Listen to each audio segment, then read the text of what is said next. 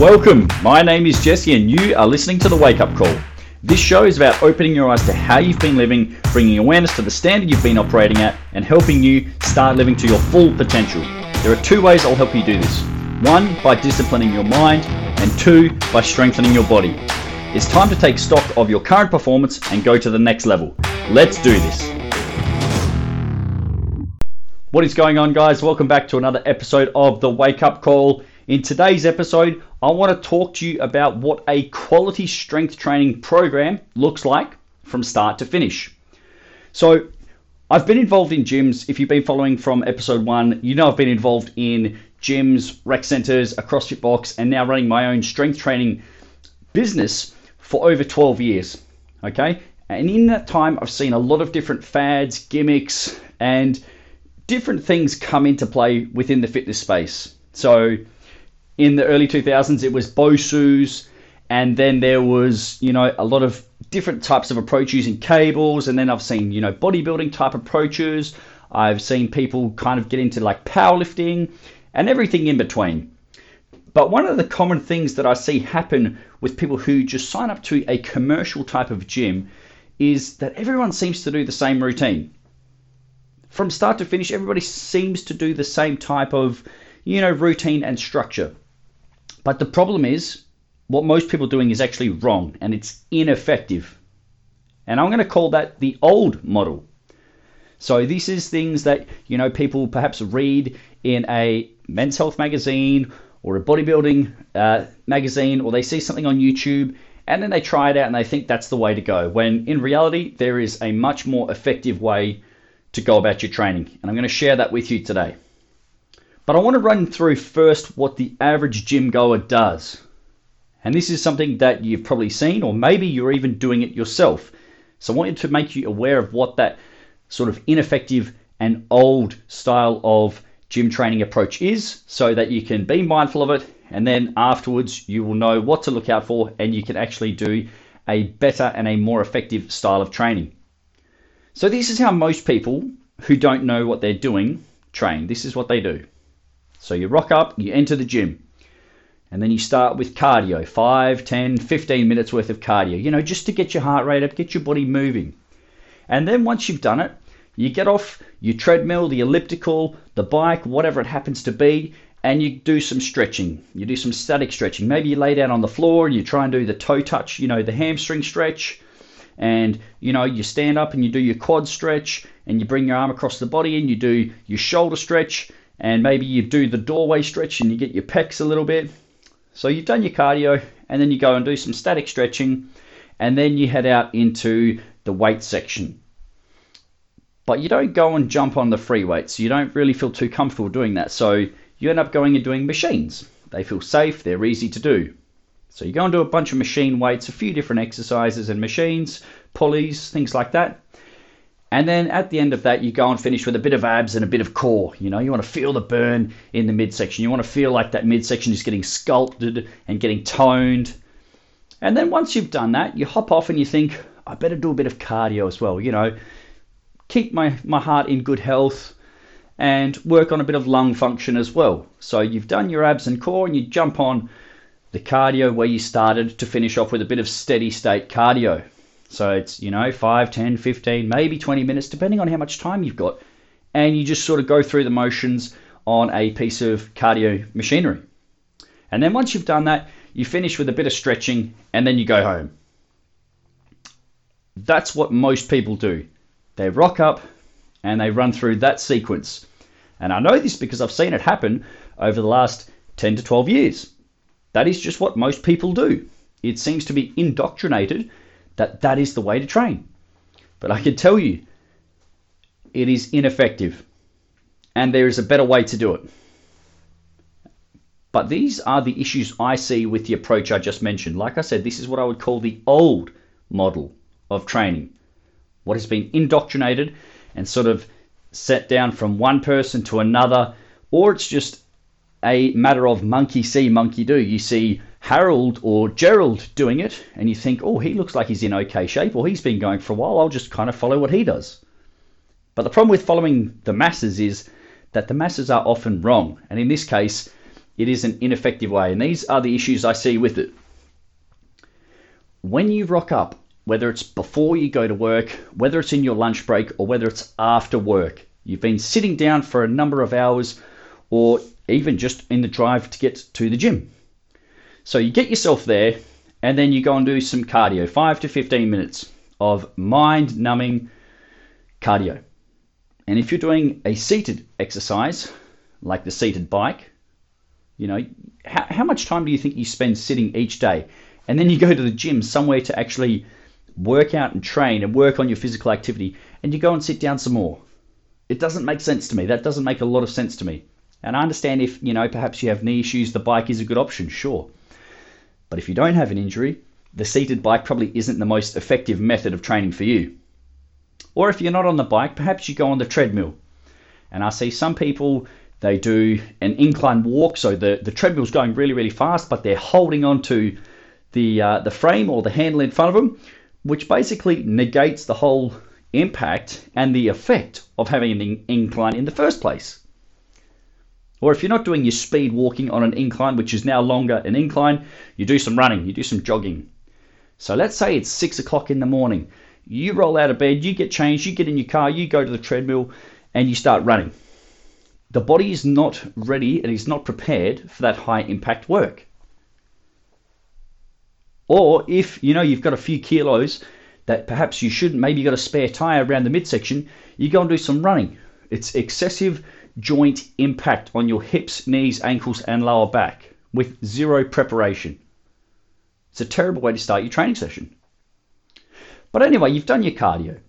Then you think it's a good idea, okay, before I go and lift the weights and put my body under load, I'm going to do some stretching because, you know, I want to preserve my body. I want to do the right thing and make sure that I'm not going to pull a muscle or strain anything. So, in theory, that sounds great. The problem is, it's not the most effective. And this is why. When you do static stretching, you are holding a set position for X amount of time. So you've just done something to bring your heart rate up, and then you're going to hold a stretch for 30 seconds, 60 seconds, whatever it is. You are now cooling the body down. Static stretching also reduces power production. So when you do strength training, your muscles are either contracting or they are going through a phase of what is called eccentric and concentric contractions. The muscles are lengthening, shortening, lengthening, shortening. Unless you're doing an isometric exercise, which is where the muscles are contracting but the muscle length does not change, your muscles and your joints are actually being moved shortened, lengthened, shortened, lengthened. So you just holding a stretch is going to reduce the amount of power that you can produce.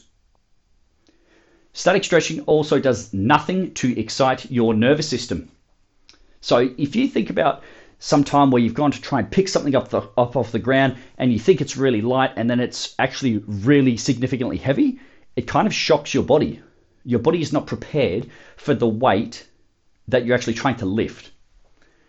And the same is also true if you try and pick up something which you think and you perceive to be really, really heavy, and it's actually really, really light. You over exert and you contract more muscle groups than necessary, and the thing flies off the ground. That is your nervous system actually prepared to lift and move a load or a resistance. Static stretching does nothing to excite your nervous system. And it doesn't improve joint mobility. So, sure, holding a stretch you know, you're feeling this sensation of stretching.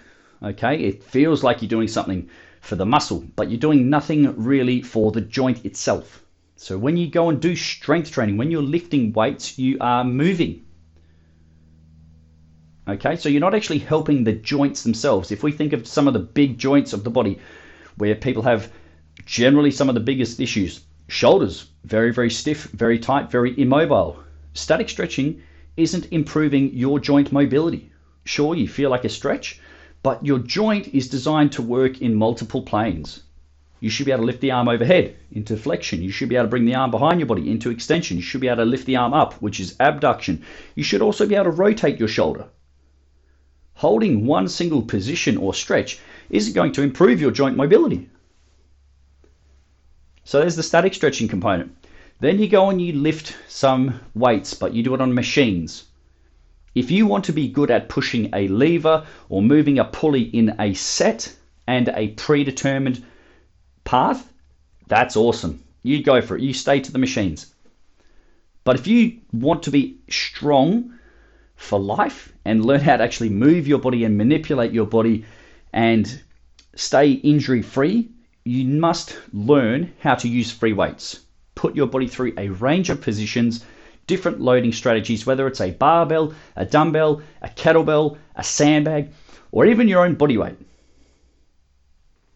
Machines put you in a predetermined position and predetermined path of movement.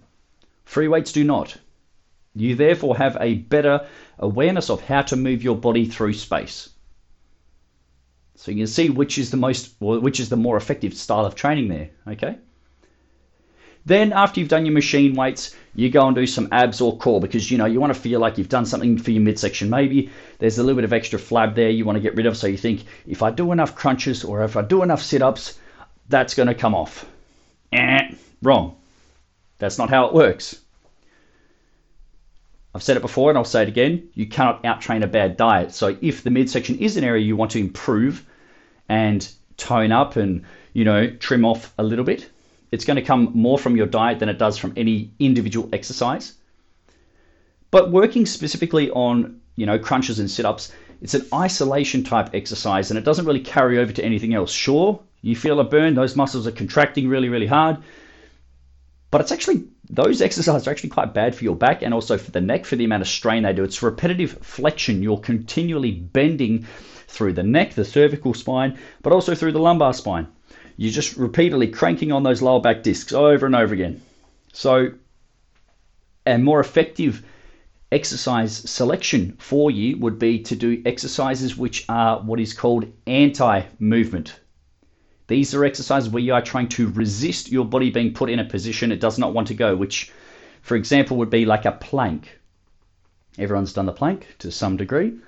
Maybe it's a front plank, maybe it's a side plank. But these goals, these are isometrics. These are where the muscles are engaged and working, but they're not moving. Okay, so it's where you have to hold your midsection, your trunk, your torso in a strong, stable position, while gravity wants to perhaps arch your back, so it wants to extend. Maybe the side plank, it wants to pull you into side bending, so the lateral muscles are working.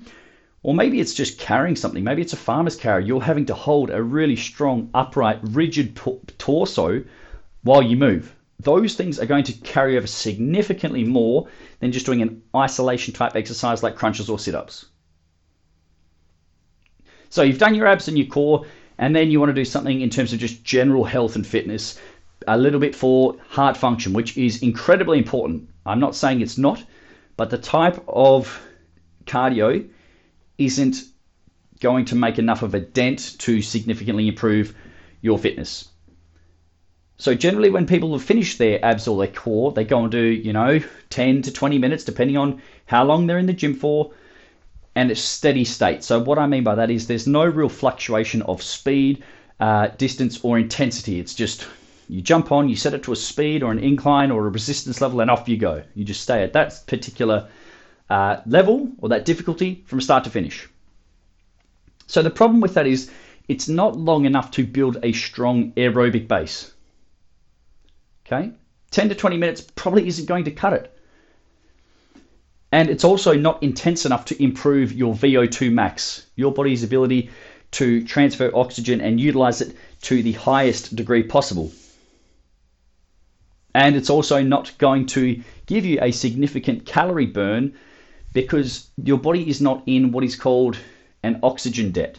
So, if you've ever done intervals before or heard of interval training, it is fantastic because it has an effect what is called EPOC, EPOC stands for Energy Post Exercise Oxygen Consumption. Intervals are fantastic in the fact that they work between alternating efforts of work and rest. So when you work, your heart rate goes up, it spikes, and then you have a period of recovery or rest. And you alternate between work, rest, work, rest, work, rest. And if you had a graph of your heart rate, you would just see it go up and down, up and down, up and down. And the reason that they is so effective is because When you're working really hard, it is for a specific duration, but it's not sustainable for a long period of time. And the reason we have the recovery is so that you had, can regenerate enough energy, but also recuperate enough oxygen for another bout of work. This is what creates an oxygen debt.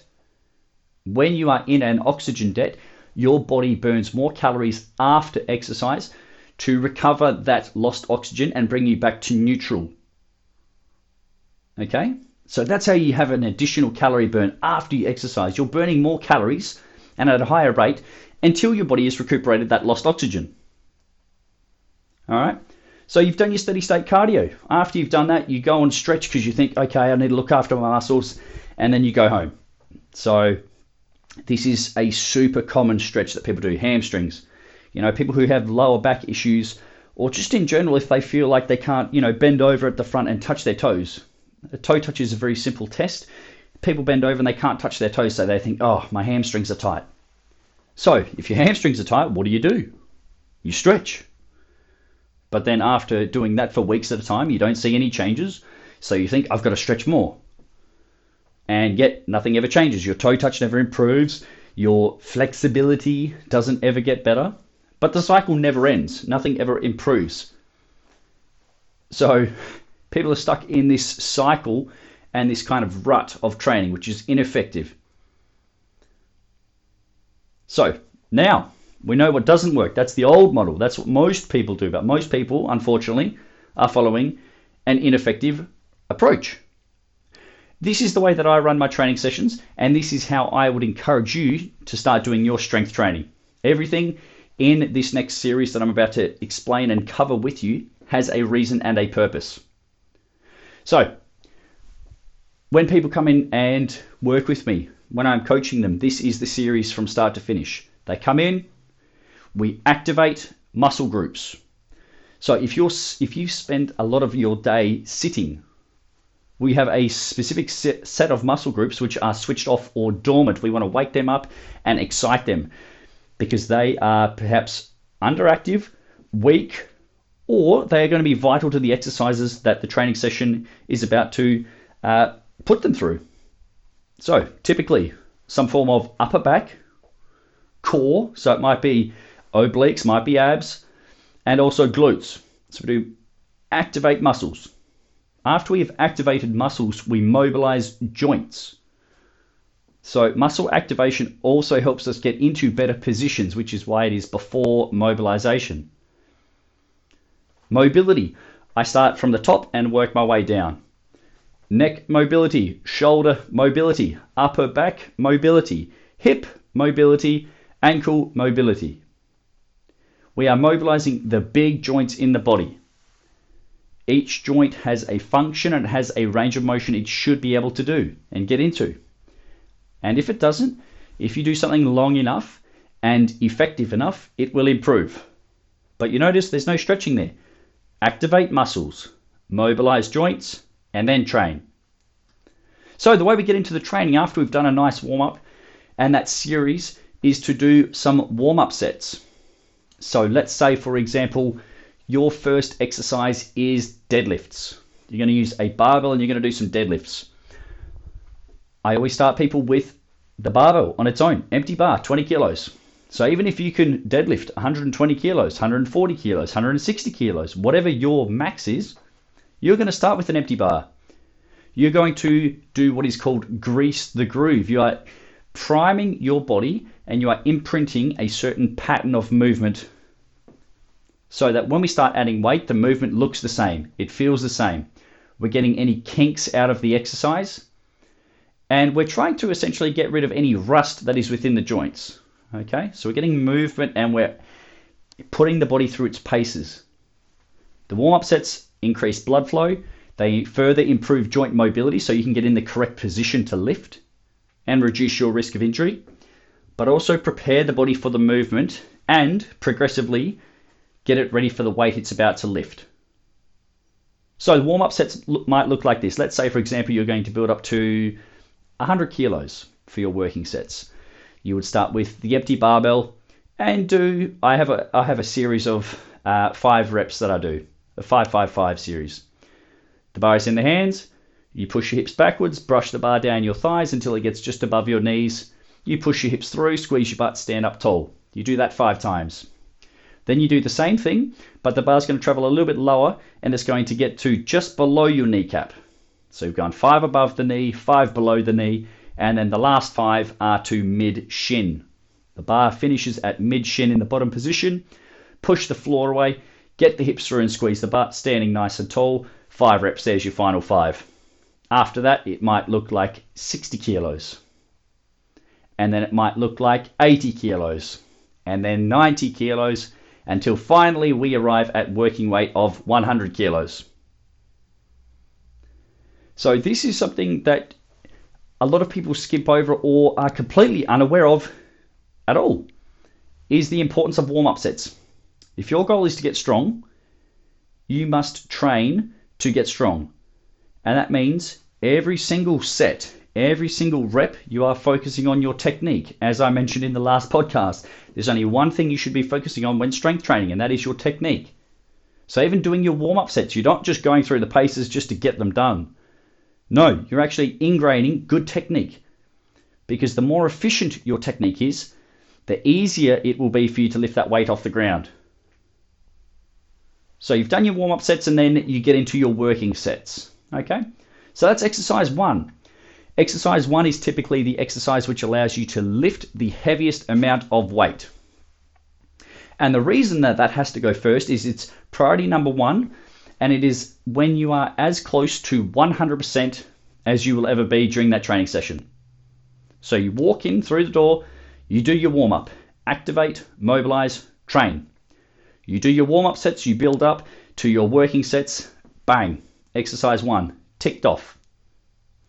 Once you've done exercise one, I generally put a superset together, exercise 2A and 2B typically different muscle groups. Now, this is where there's a bit of individualization when it comes to programming, which I could talk about for days. Honestly, I could talk about programming until the cows come home and I'm blue in the face. I love programming, it's where I get to geek out and really do my thing. But I put two exercises together. And if you're not familiar, a superset is where you put two exercises together with no rest. So you do exercise A, exercise B, and then you rest. It is a very time efficient way to train and it allows you to get a good amount of quality work done. So I'm not putting a whole circuit together of 10 exercises where you're going 1, 2, 3, 4, 5, 6, 7, 8, 9, 10. And they're all done with really shitty form. No. You do two exercises together. But when it's time to do exercise A, you focus on doing that to the best of your ability. Once you've done A, you go over to exercise B and you do the same thing. All right? Then you have a rest. Okay, so with exercise number one, you have long rest periods. You are lifting a heavy amount of weight for you. So exercise one typically has two minutes of rest. Exercise 2A, 2B, I generally allocate about 90 seconds of rest. And then we do another superset, exercise 3A, 3B. And that has about 60 seconds of rest, give or take. But that's a very, very effective way to get strong. Five exercises push, pull, hinge, squat, and then we either have something to improve a weak area or focusing on core or grip. So those are areas which generally transfer to a lot of other exercises. Okay? Improving core strength will help a deadlift. Improving your grip strength will help a deadlift. Just as an example there. So you can see it's there two completely different approaches so far. And then what comes next is really, really important because this is the missing ingredient for a lot of people. And this is why you haven't made the progress that you want. With the exercises and this routine that I'm explaining, you must use the progressive overload principle. So this is the way I explain it to my clients. Week one is kind of easy to moderate. All right, we're not maxing out, we're not hitting any PBs, we're not going to break any records. Week one is the easiest week, and I typically program and put uh, my routines together in four week blocks. So, week one is kind of moderate. You learn the movements, you dial in the form, you get a baseline, and you get accustomed to everything. That's really what week one is. It's an introduction to all, perhaps they're new movements, perhaps they're a little bit of a variation from the pro, uh, previous cycle, or perhaps this is just your first program. Week one, I'm not going to smash you into the ground. Week one, I want you to get some baseline data on the board. So if you're doing a set of five deadlifts, what's challenging? Like what is a weight that you can do five good quality reps without breaking your back, without feeling like you're having to strain and max out? That's what week one is. You're just getting some numbers on the board. It's just a starting point. That's all it is. But then the progressive overload part is where week two, the goal of week two is to beat all of your numbers on week one. And when I mean beat week one, I'm talking about every single exercise. You've got five exercises that you have to try and beat in some way, shape, or form. If it's a deadlift, can we put extra weight on the bar? Yes or no? As long as technique permits. So we're either trying to add weight, increase reps, or make some part of the exercise more difficult, or by using better technique. So in week two, we beat week one. In week three, we beat week two's score. In week four, we beat week three. So week four, like I said, is generally how I program in four week blocks. Week four is the hard week. Week four is the one you have to get yourself up for, and you really have to think about what you're doing before you get to the gym. Okay, it's a challenging, it is a tough week. That is the hard one. But after you've done your strength training, we finish with what is called a WOD, the workout of the day. And this is where there's a bit of variation, a bit of variety. So everybody's always looking for variety to spice things up. This is where there's a bit of flexibility within the program. It is a finisher. It is designed to spike your heart rate, to challenge your position under fatigue. And these are generally simple low complexity exercises that go from two to six minutes, thereabouts. So, most people do their strength training really fast and they want to try and jack their heart rate up and they just want to run themselves into the ground. No, no, no. You focus on your technique, you focus on doing it as best as you can, and you focus on lifting the heaviest amount of weight that you can.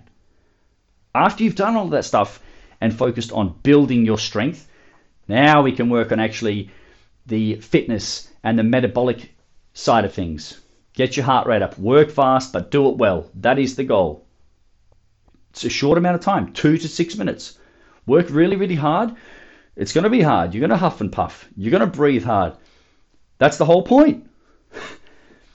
That's how you improve. That's how you develop your fitness. That is how you improve your fat loss, is because when we do something very, very difficult, for a handful of minutes, it creates an oxygen debt. Like I said, that's what's missing with the old model of steady state cardio. This allows you to create a big oxygen debt. So once you've finished your WOD, the goal is to bring your heart rate down. So let's say you've done your WOD, your heart rate is, you know, your heart's pumping out of your chest, your heart rate is at 170 beats a minute, and you're feeling like you've just absolutely worked yourself right into the ground. You've worked hard, you've done it well, now you can relax. The goal is to bring the heart rate down, do some form of mobility, and then go home. But the first thing we're doing is trying to bring the heart rate down. The goal is to return to neutral, also known as homeostasis, as quickly as possible. This is where people absolutely shoot themselves in the foot and why they feel like shit and they never recover is because when they finish, they walk out of their door and they're still fucking huffing and puffing. Their, their heart rate is still elevated at 170 or 160 beats a minute. And I've seen this. I've gone to I've gone to go and train my clients, and I've seen people finish a boot camp and they are still sweating and they have literally just finished an exercise. They've grabbed their shit, they've grabbed their keys, their wallet, their towel, and they've run out the door to get in their car. So even when they get home, they're still huffing and puffing and breathing and sweating that doesn't lead to good recovery. It leads to an elevated amount of stress in the system, in the body as a whole, which is terrible for recovery, but it also keeps stress levels elevated for longer than necessary. So when you finish training, relax, breathe, take a deep breath, Actually, take several. And then once you're relaxed and you're back to a neutral state, like you kind of were at the beginning of the session, maybe you've still got a light sweat happening, maybe the heart rate's a little bit elevated as it should be, then you can get out the door. So, one of the best recovery practices that I like to do with my clients, especially after a hard WOD, is to do some 90 degree breathing. You simply lie on the floor and you put your feet or your calves up onto a bench or a step or something like that. What it does is it brings blood flow back to central circulation and allows you to focus on your breathing. Relax, the arms are completely shut off. You're not actually having to support your body weight. The bench and the ground is doing that for you. And you're just trying to take some big breaths in and bring yourself back down to neutral. And that right there, my friend, is what a quality strength training program actually looks like from start to finish. Ignore the old model. Don't follow the masses. Don't be a sheep and do what everyone else does. Because most people just go and they punch the clock just like they do at work. They go there and they do the same routine over and over again and they stretch the same muscles and they never make any fucking progress. I want you to be different. I want you to be the outlier who actually has a plan and sticks to it. So, recapping when you walk into the gym, when you come to train, this is how we do it activate muscles, mobilize joints, train. You do a couple warm up sets to get yourself in the correct positions and prime your nervous system to handle heavier loads. Progressive overload principle. On week two, you beat week one. On week three, you beat week two. On week four, the hard week, you try and beat week three's numbers. And you finish with some form of WOD. Something that is going to push you out of your comfort zone, that's going to make you work, it's going to make you huff and puff, it's going to make you sweat, and these are all fine. These are great. It's for a couple of minutes. It's not going to kill you. But if you don't do these things and put yourself into voluntary, uh, yeah, voluntary stressful situations, when you are involuntarily put in these situations, you will crumble. You will crumble like a fucking biscuit unless you do it on your own terms. Couple minutes, hard graft, hard work, focus on what you're doing, do it at some good pace, and then once you've finished, relax. Bring the heart rate down. As soon as you have finished your workout of the day, the goal is recovery. How quickly can you bring your body back to neutral? And there you have it, guys. That is the strength system that I use. Been using it, I've been refining it for years, and it works. I don't follow principles, protocols, or exercises which no longer serve me or don't work. And these are tips and these are pieces of information which I have picked up along the years from world class coaches from world leading physiotherapists and people who are at the top of their level in sport. So they do work, and they work if you work. So I hope that gives you an understanding of what a strength training program should look like. Not just an ordinary one, not an average one that, you know, Joe Bloggs or Harold or Gerald is doing down at your local health club or gym. This is what a quality strength program looks like from start to finish. And if it doesn't have those components, you're missing the boat. So there we have it, guys. I'm going to leave you there. You've got uh, something to think about with regards to your strength training. Take it seriously, do it the right way, and the program will reward you because of it. Thanks for listening, guys. I'll chat to you soon for another episode. Until then, keep getting stronger. Strength is never a weakness, and weakness is never a strength. If you loved the wake up call, found it entertaining, or got some benefit out of listening, I would appreciate you helping me to spread the word. Please share it with a friend or on social media so that you can pay it forward and give someone else the opportunity to improve themselves like you just have. Thanks for listening. We'll see you soon for another episode.